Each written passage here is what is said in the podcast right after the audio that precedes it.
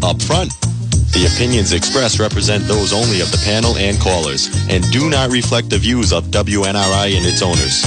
Telephone lines are now open at 769-0600. And now, let's join the Upfront panel. This is the easy part of broadcasting. It's called Wednesday morning quarterbacking. Now we have an idea of where everything went, so now we can start... saying that we really thought it was going to go that way anyway. Anyway, welcome to our program. I'm Roger Bouchard, and joining us on Tuesdays and Thursdays is Chris Boulay. Couldn't be with us yesterday because we had that time allocated for a sale to the candidates, but he agreed to come in this morning and join us for our what we call PM postmortem on the election. And good morning to you, Chris. Thank you for being here. Good morning, Roger. Good morning, listeners. It's great to be here. And this is something I'm able to check off my bucket list. I always wanted to do this show with no sleep, so I'm excited to be here. All right, one check off. All right, sometimes it works, sometimes it doesn't. Right, with not too much more sleep in back of you is Jeff Kamash, who's in the studio with us. And good morning, Jeff. Thank you. Good morning. Yeah, I ended up with about probably 2.5 hours or so over broken periods overnight. I haven't ate too much, so I'm hungry right now. Anybody got any breakfast on you? No, we don't. So I want to begin. Let's start at the national scene and work our way down. And that's because we still don't have an answer as to what's going on. But I know that you...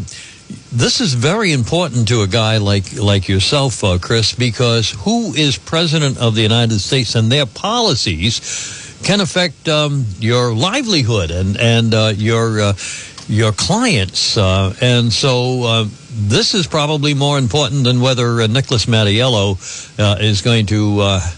be state representative and speaker in the House. You can begin. Yeah, no question about it. I've been doing this for well over 20 years, and this was the busiest period of time, and I really enjoyed it.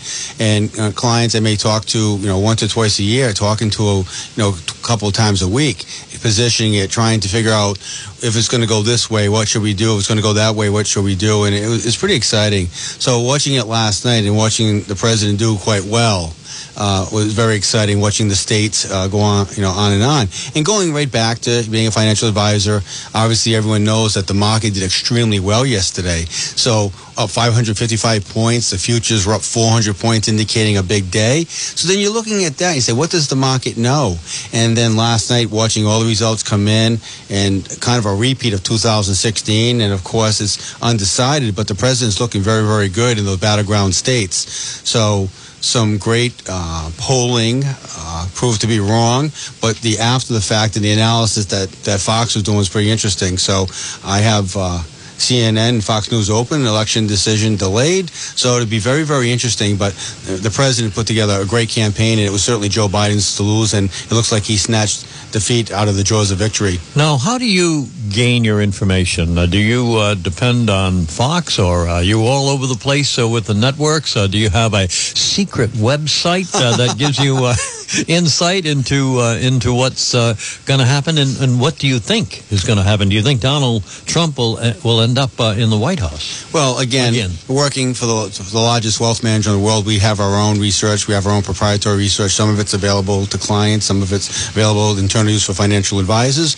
But as I noted last night, the tone of CNN was more factual.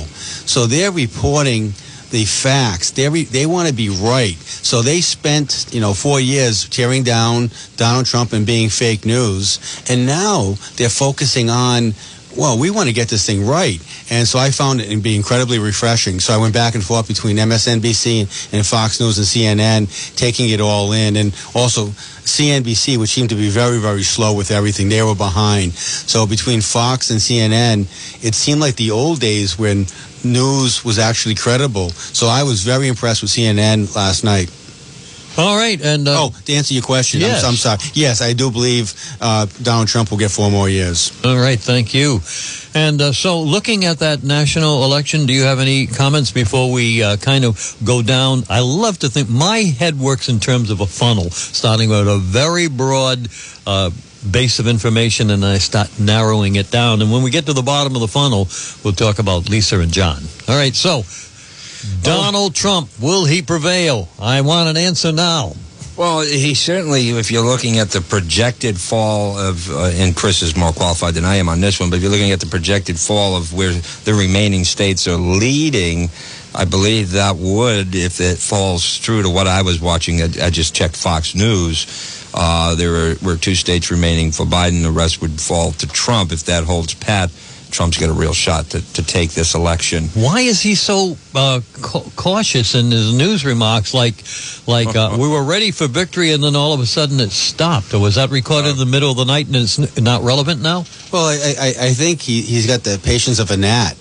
I mean, he's been geared up for this for, you know, he wants what every first-term president wants, which is a second term. It's incredibly important.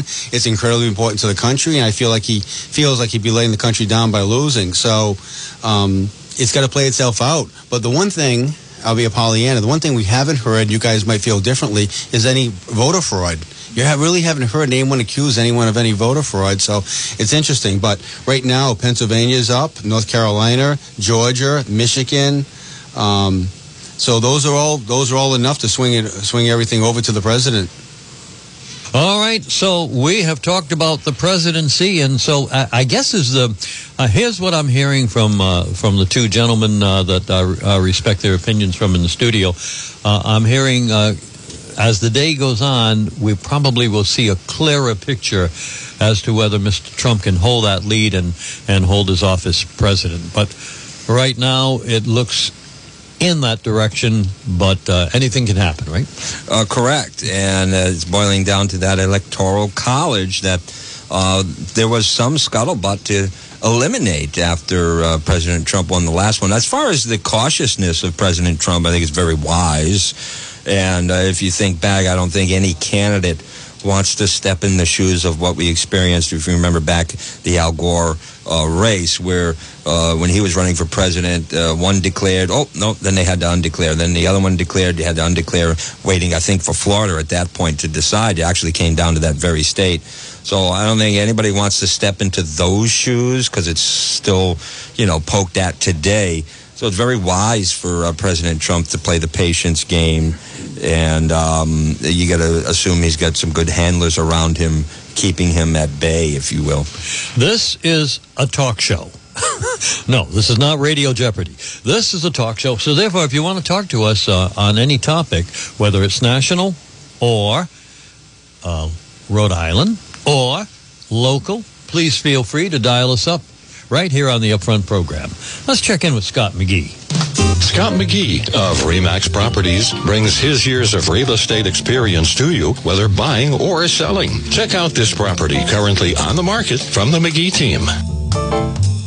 All right, Scott McGee has a great piece of property. I used to call this, is old-fashioned. I just want to see if you guys have ever heard of the word.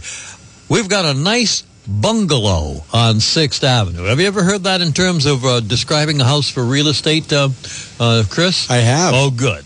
That makes me feel a lot better. However, this is not how Scott McGee describes this house. In I guess it's in Fairmount. Yeah, it's on 6th Avenue. It's a beautiful 4-bedroom, 1.5-bathroom cape. Not a bungalow, Roger. And I like that word bungalow, though, for some reason. Sounds cozy.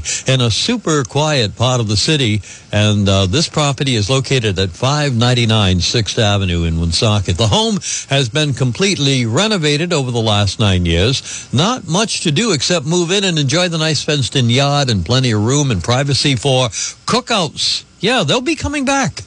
6 months or so. First floor has a good-sized dining room, living room, and eat-in kitchen, as well as a half bath by the front entry. Upstairs there are 4 bedrooms and one full bathroom, full basement with laundry, storage utility, and walkout to the backyard for added convenience. Call to make your appointment to see this fantastic home at 599 6th Avenue in Woonsocket. Scott McGee has it. It's listed at $249,000. It's a new listing. House built in 1920. It is immaculate looking. Scott McGee would like to show you this property.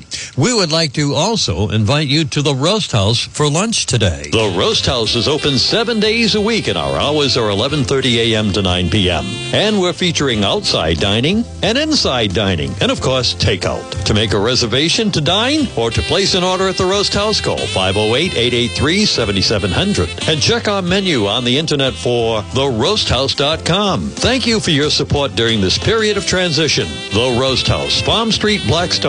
We welcome back old and new customers for inside and outside dining. Kayer Kosher, your accounting, financial planning, tax preparation, and business consulting services of Woonsocket and Warwick. 600 Cass Avenue, Woonsocket, Jefferson Boulevard in Warwick. Call us locally at 766-8100. Remember, outside of the tax season, we do planning for business, individuals, and families. We're Kayer Kosher. We're certified public accountants. Again, our local number, 766-8100. And remember, having Kayer Kosher to consult with on your personal financial situation is like having all the right answers. Okay, let's get back to the Upfront program. You're listening to WNRI's Upfront, a radio internet talk show. Now, let's get back to the panel. Roger Bouchard, Chris Boulay, Jeff Kamash, and also a telephone in the studio with activity on it. And I guess, Chris, we can say that this is our first post-election telephone call on the program. And we'll see what this person has to say. So I'll bring up this volume, press this button, move this switch, and we should have somebody on the line. Hello there. Hey, guys. How you doing this morning? Good morning. We're doing all right. Excellent. Excellent. Hey, I just wanted to talk about the, just give a little insight into the Woonsocket election and see what you guys think. And sure.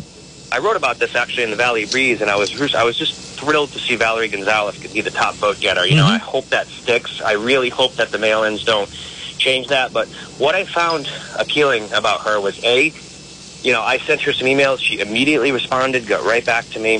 She was honest, transparent, upfront. And the other thing, guys, this is what I found really, I think her running as a breakout candidate, she didn't team up, you know, not saying she's not a team player, but she didn't team up with other candidates to try to do that. She went out and did her own thing because, well, here's the thing, guys. I think when you group up with other candidates, like if you have four people all running together, kind of like the Woonsocket Democrats did, I think it could be a disadvantage because what happens is if one voter sees one name on there they don't like, they might vote against all the candidates. So I think what Valerie did correctly was she said, hey, I'm gonna do my own thing. You know, I'm gonna work with everybody. I'm gonna be a team player. I'm gonna collaborate. I'm gonna be a collaborator. But I want my face out there. I'm gonna let people know there's going to be no pressure for me to vote any certain way. So I think it really worked out to her advantage doing her own thing. I wanted to know what you guys thought. Well, would you agree? I agree with some of that, but would you agree that she pretty much teamed up with the mayor and did well because on the strength of the mayor's showing?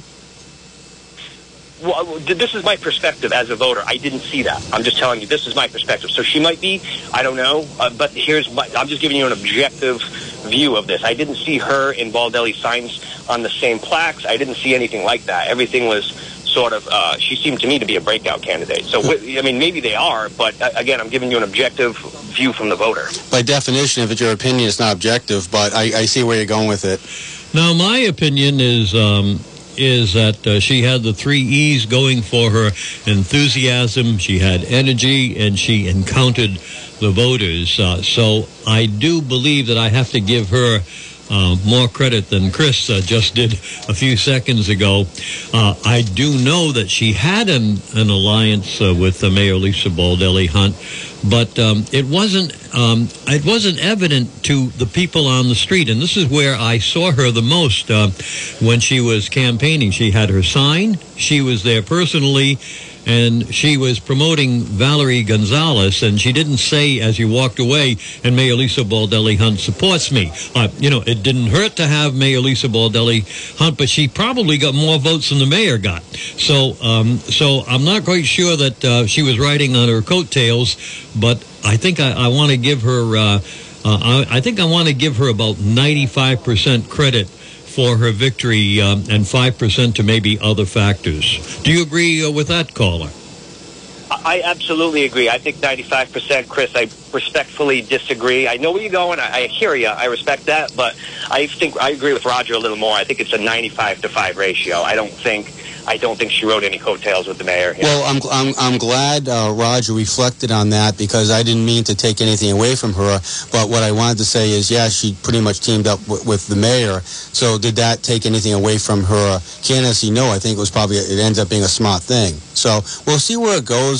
We'll see how it goes and what the votes are. But I'm looking for, somebody. It's going to be a supermajority anyway. But hopefully we'll have some independent thinking on the council in that sense.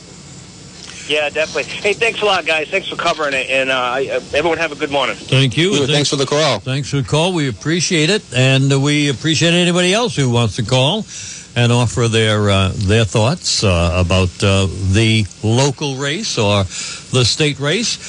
In the first third of the program, we talked about the national race. I think we know what direction it's headed to. It certainly could.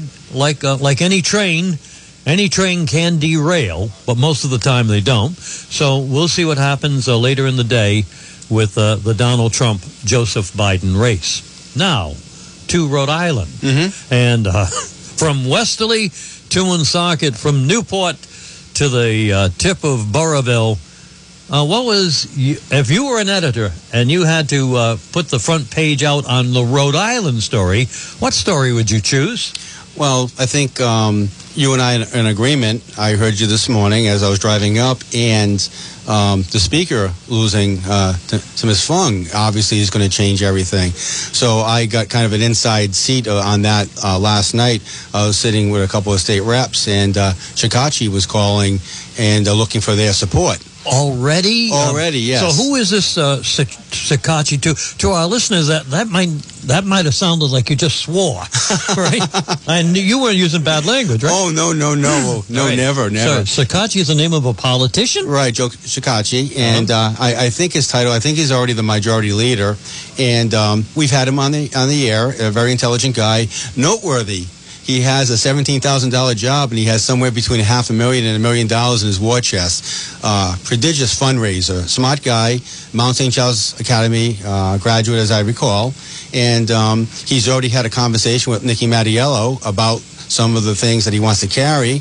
And you and I, both having new vehicles in Woonsocket, which is extremely tax heavy on those things, they want to carry on the car tax and phase out. So that was kind of interesting.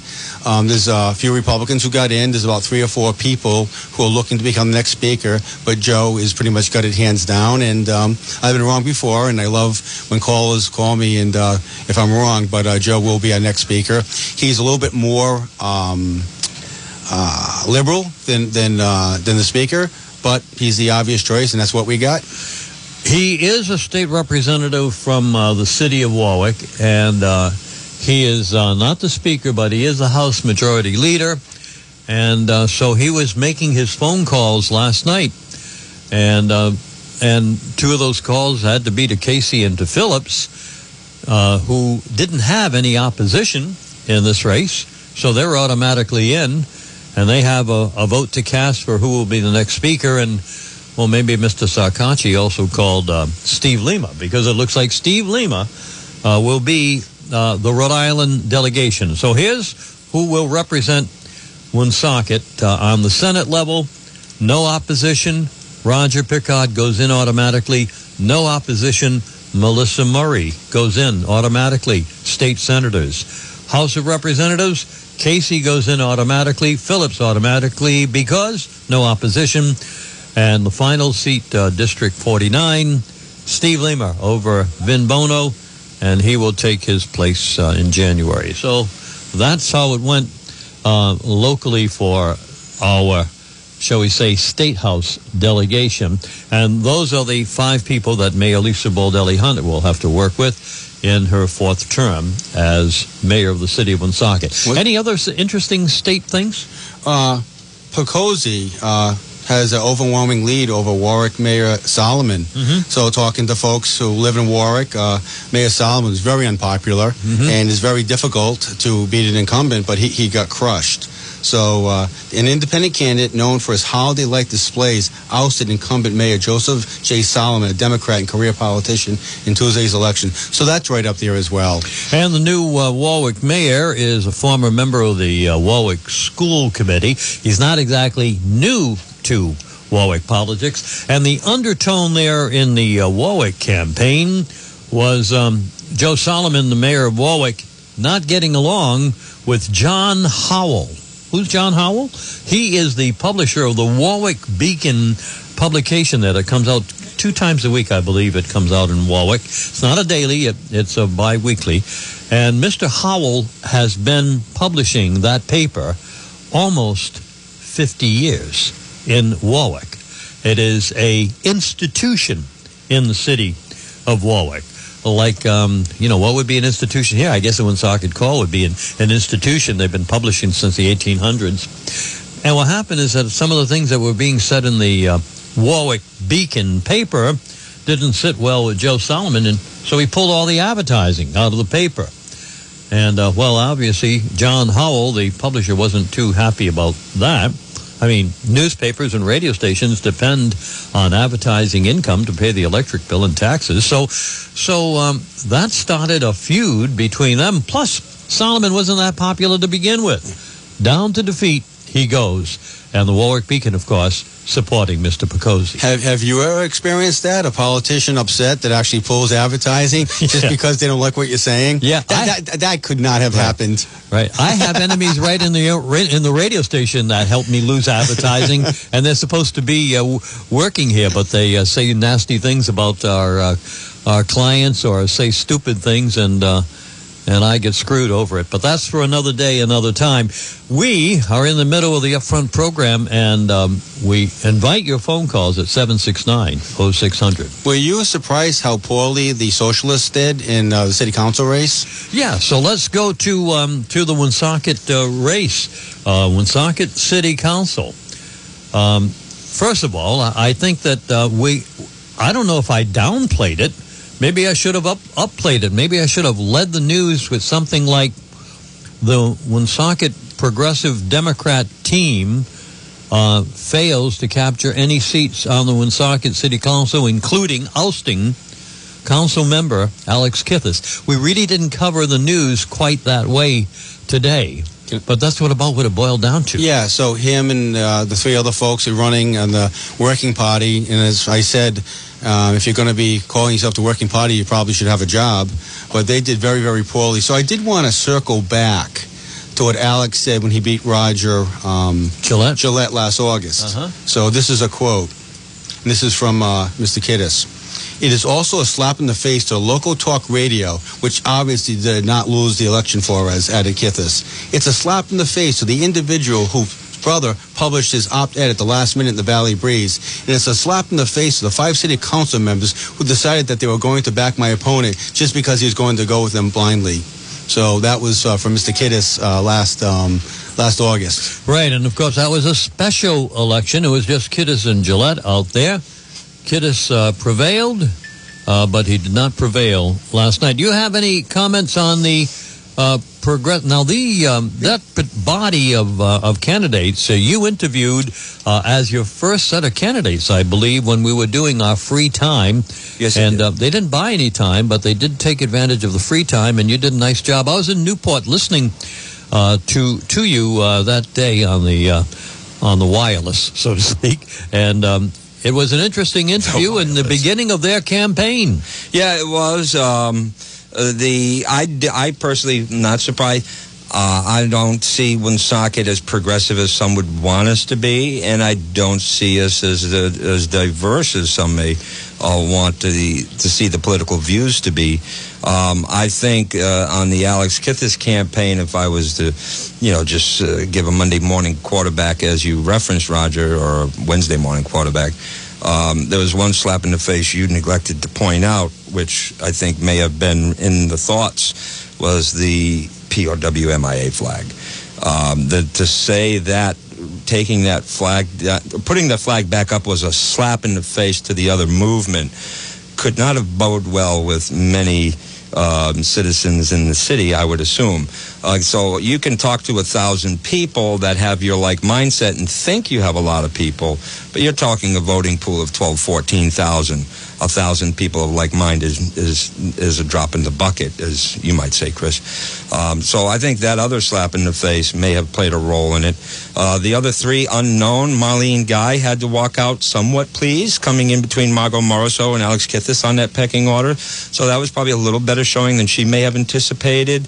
But the remaining unknown candidates, if you will, Vaughn Miller and Charmaine Webster, probably fell in where they would, as any newcomer would fall into that pecking order on that ranking list. The other somewhat progressive candidates showed, with Margot Morisot and maybe a little left-leaning Garrett Mancieri coming in under. So the whole ticket didn't do well. David Soucy, obviously, big name power is still in Woonsocket from the Soucy Insurance Agency, and of course the family heritage of politics. So showed there that a strong name still does well at the polls within the borders of Woonsocket. Dave Soucy probably can be described as, I know he'll hate this, a conservative progressive. But he's a consummate gentleman. He always presents himself in a controlled manner. He doesn't do anything to derail somebody away from him in a thought process or a disagreement conversation. You can have a disagreement conversation with Dave Soucy, and when you walk away, you're not even sure you disagree. We have a caller waiting. However, James Canoya, who does not mince words, has sent us an email. Oh, and,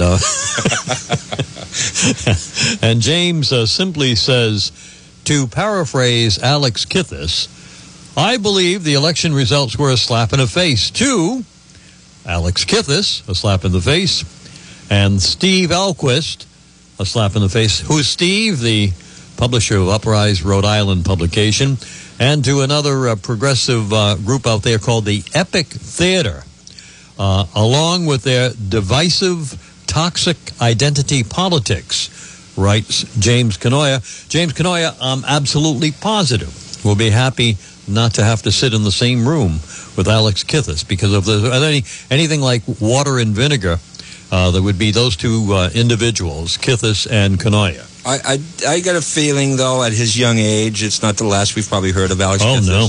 He was very active prior to being a councilman, even at a young age, of course, the infamous chicken legislation. To allow home chickens here in the city of Woonsocket. So I don't think we've seen the end of Alex Kithis, and I'm very curious what will be in the future for Marlene Guy. Many had said perhaps she should have run for school committee. We'll see what happens. Okay, let's take a phone call. This is the Upfront program on WNRI. Hello.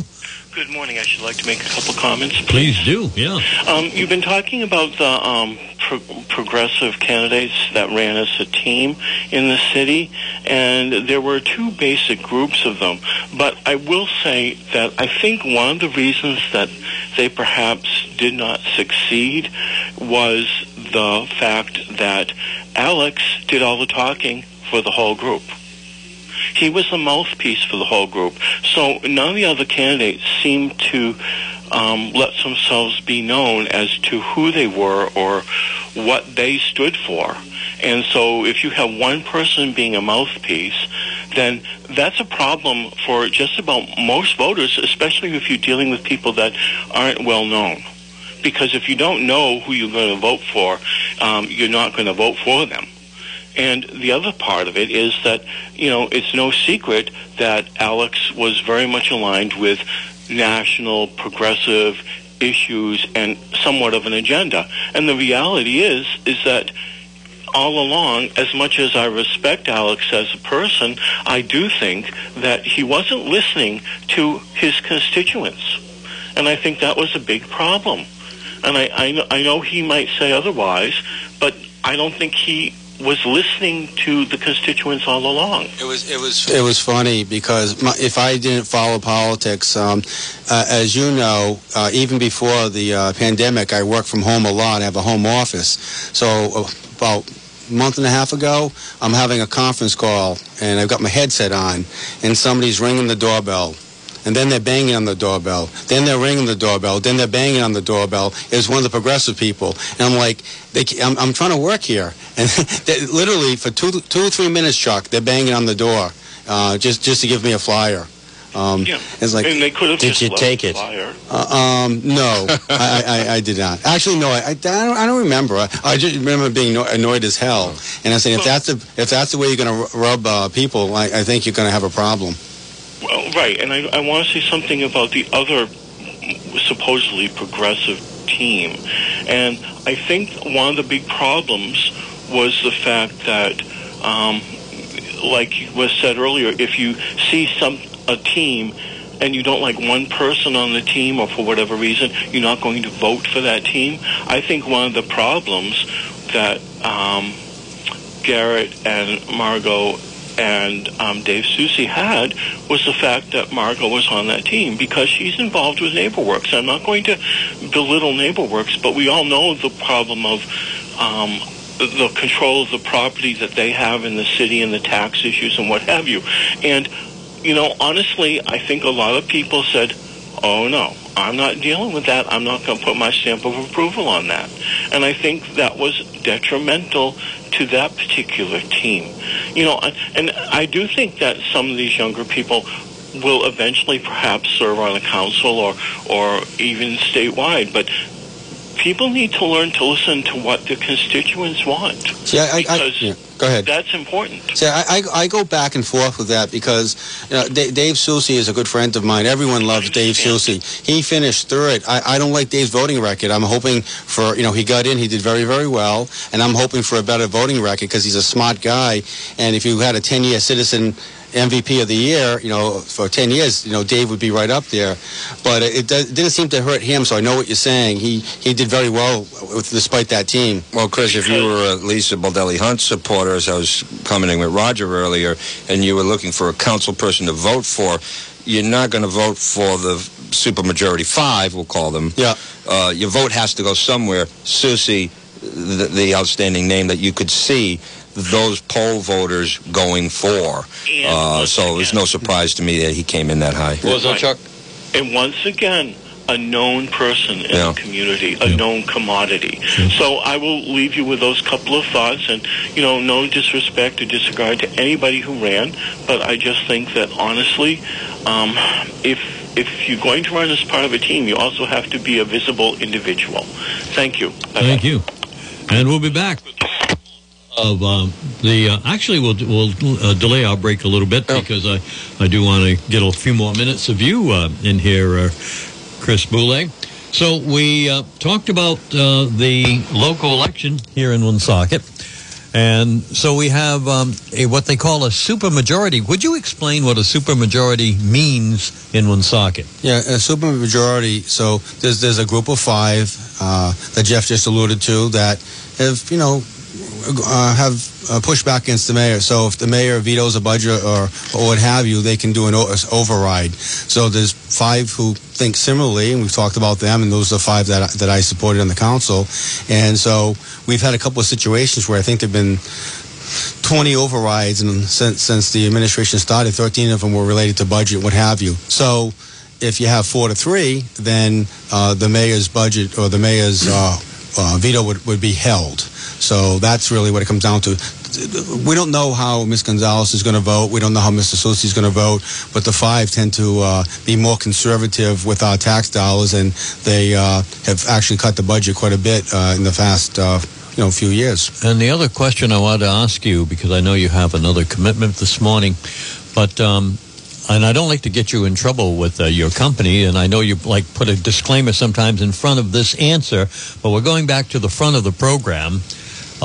now that the votes have been cast, of course, we don't know, they haven't been counted, all of them, but why does business get finicky over Biden, and why do they get bullish, if that's an expression, over Trump?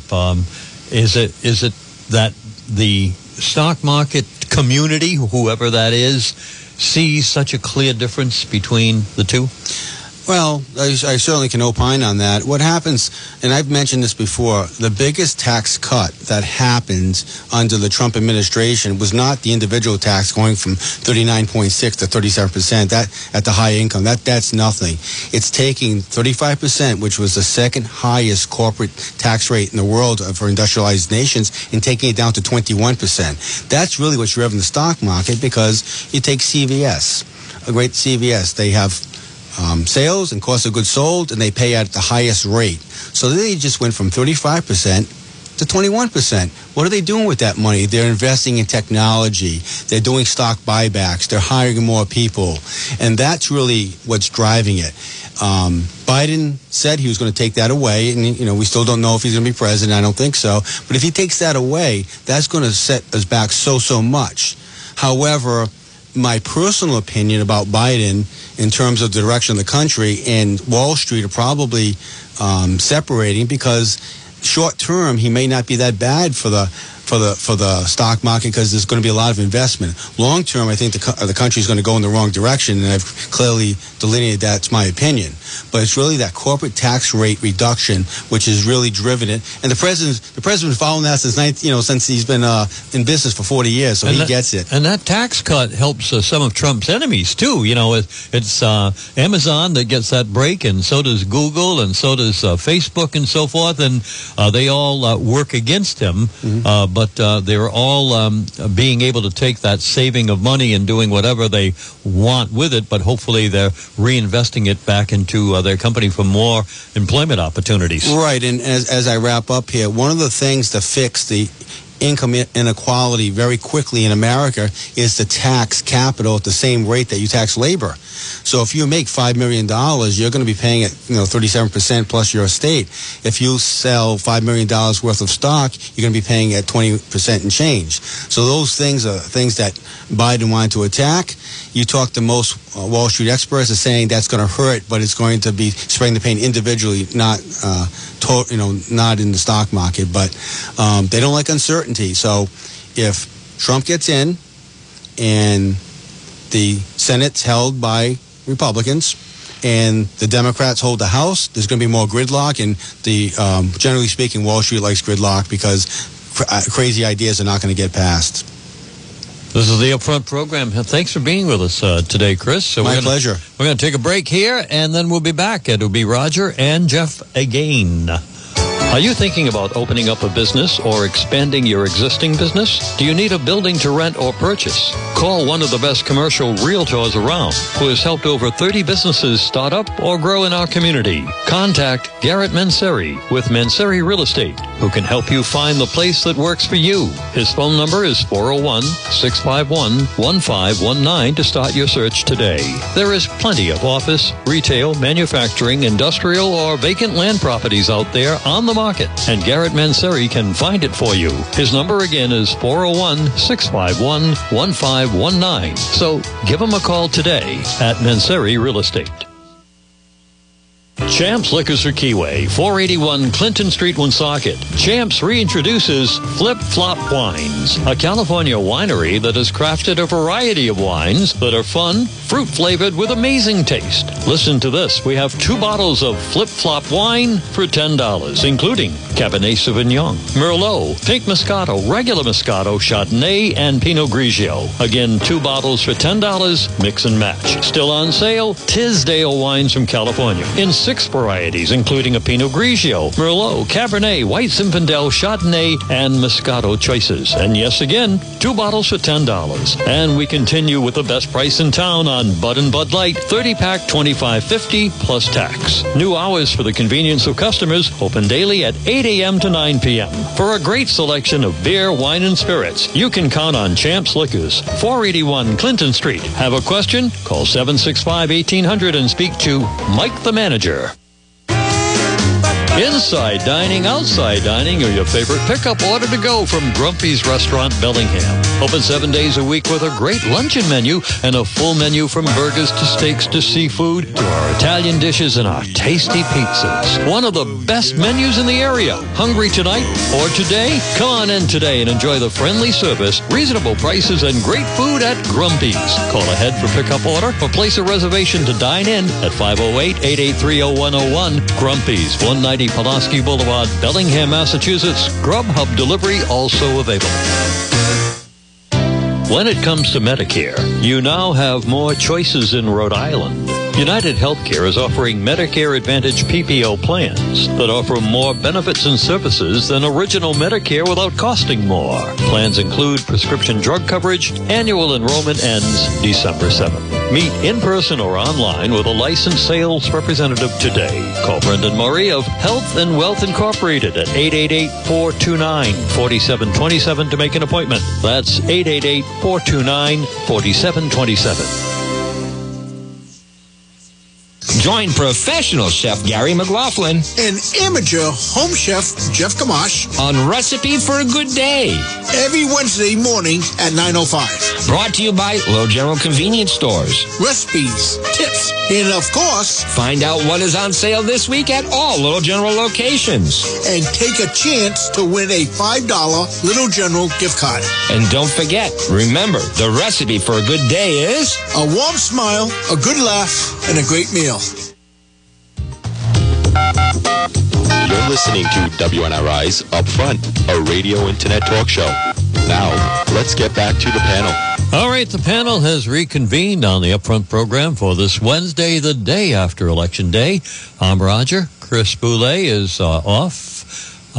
In this portion of the program, Jeff Kamash is in, and we're chatting right until 9 o'clock when Recipe for a Good Day comes your way between 9 and 9:30. Well, Jeff,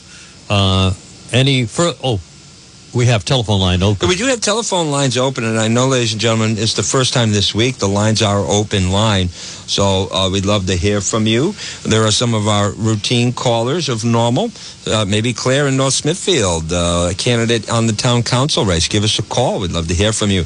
If you are a candidate in the city council race, and you can call. You can call now. The restrictions are over, so... Roger Gillette, anybody out there listening that you came in on top, you would like to address the audience, now's a perfect time to do so. A free thank you. Yeah. I think if we were to give out, what's the thing, superlatives, you'd get them in the yearbook in high school. I had no superlatives in my yearbook. I had two. Most musically inclined, and there was something about being a stage theater guy or something. Maybe surprised to know that. Maybe I should go get... I have my yearbook in my office. I know. You show it to us once a month. Yeah. I wanted to show you what I had here. You look great, Booch. The overreaction of the night, I think, has to go to the Langevin race, because I was shocked at the location I was at earlier in the evening, the reaction to the first round of numbers to Jim Langevin, and even some of the news outlets reporting Langevin losing his seat. Then those mail ballots came up. It became neck and neck. Langevin was still behind 2 points. Mail ballots hit. Langevin blows them out. So as many of us were watching it, probably the overreaction of the night would go to us watching that Langevin race. And our thank you of the morning is coming from council member Denise Sierra. Oh, who, good morning, Denise. Who did well yesterday. Hello, Denise. Hi, good morning, everybody. I have been listening, and I'm calling in to take advantage of that free thank you. well, take advantage of it. The voters are yours to speak to. Yeah, well, a big thank you to everybody who came out and voted, and I also wanted to take the time to say congratulations to all my peers who placed, as well as in the administration. You know, congratulations. It was a hard fight. And to the victor go the spoils, you know?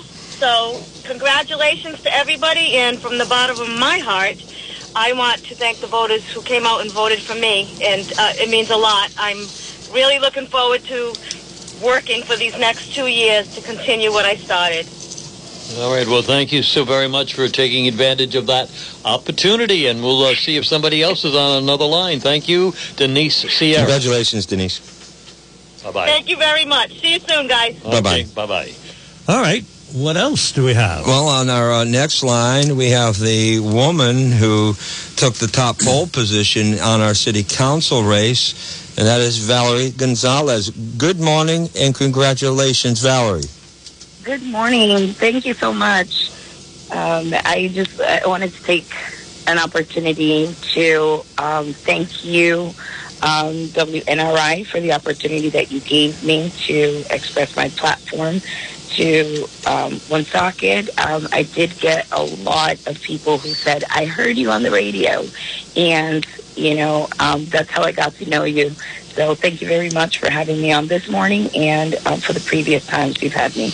Well, I want to say to you that maybe your appearance on WNRI helped you 1%.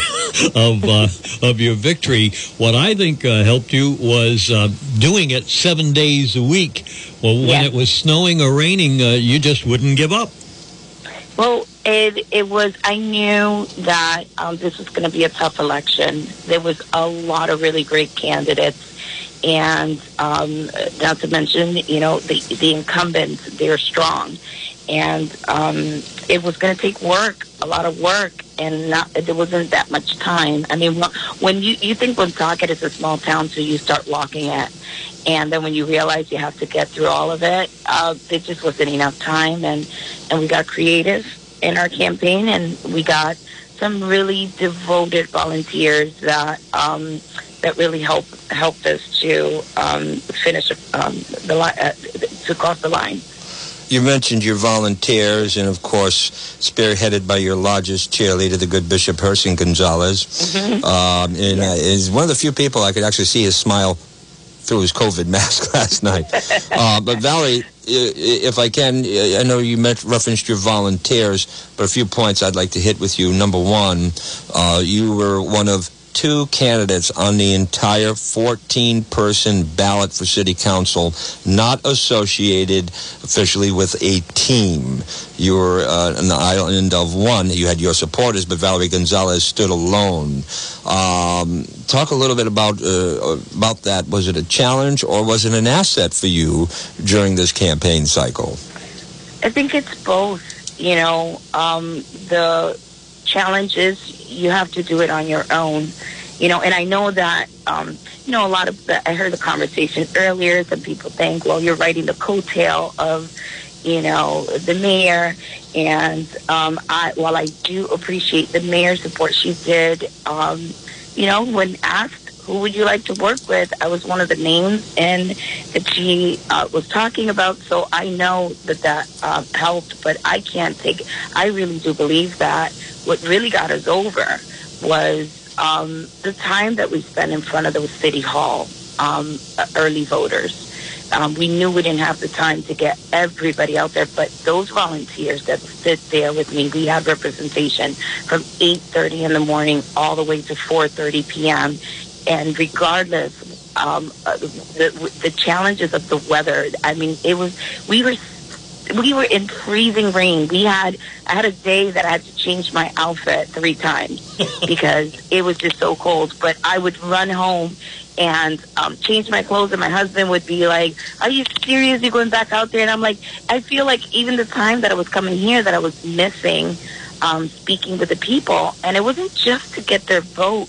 It was just you get a perspective of the city when you have an opportunity to say hi to someone, and the conversations that I had with the citizens of Woonsocket were amazing, and I found that I really enjoyed being out there. I really enjoyed talking to the people, and I love working with the volunteers. I was, you know, friendly with everybody, whoever was on the corner. Obviously I was talking, you know, to them, but I found that there's great people in every single one of the campaigns that were being run, and I think that's what put me over, that I did not allow okay, it's me and you. I didn't have that attitude. It was just like, okay, best of luck to everybody. Let's give it our best shot. And I thank the voters and the people of Woonsocket who are the ones who have the final word. And if I could get one quick question you before we have another council winner on the phone. Yep. When you were out there canvassing some of the neighborhoods that, you know, I don't mean to classify, but perhaps some of the folks who maybe felt underserved by government, were you, was there an initiative behind the campaign of registering new voters? Did you have a sense that you were getting people involved perhaps in politics for the first time through the campaign? Yeah, actually, you know, I, from the minute that I decided to run, and not even, we've always, whenever campaign season comes, we promote, you know, we ask people, are you registered to vote? We try to get them involved. We don't tell them who to vote for, but we try to inspire them to become the difference, you know, and, we found that this time around, we thought we weren't going to have that many in our circle because we were talking about it. But still, we found that there were people who weren't registered. And to our count, we had probably about close to 80 people that we registered to vote in Woonsocket. And if you look at the difference between first place, you know, and I you know, that made a big difference. You know, just getting people out there. And it wasn't just because, to be honest with you, we didn't even really, we did a caravan in Fairmount. We didn't even get to Fairmount the way that we wanted to. We only got to knock on, you know, a few doors. It just wasn't as time, you know, as we needed. But I was just, I was very glad to be in a position that I could inspire people to activate their desire to vote. All right. Well, thanks for your time, Valerie Gonzalez. Congratulations, and I guess we'll see you inauguration night. Thank you, and congratulations to all of the other candidates who made it, and to those who didn't. There's still a lot of work in the city. There's room for all of us to make a difference. Thank you. All right. Thank you. Bye-bye. Valerie Gonzalez. Next, Dan Gendron. Hello, sir. Roger. Good morning, Council President. Good morning, Jeff. Good morning, Roger. How are both of you? We're good. Hey, let me just, before we, what do you mean you don't know? Nobody tells me anything, Dan. Oh, okay. No, I just want to say thank you to everyone who came out to support us. I obviously could not be happier with the results of the city council race. I think you truly got the seven best candidates that will be the next city council. So thank you. I humbly thank everyone for their support and everyone that played a part in any of the races deserves a lot of credit because this was a hard-fought race on everyone's part, and everyone deserves to feel good about what they did, but I think the city really came out with a good team, and I think that you'll see good results.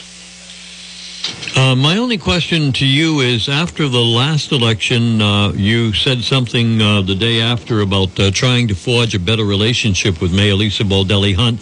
That was successful to a certain extent, but not as successful as I think you wanted it. So what are you going to do this time around?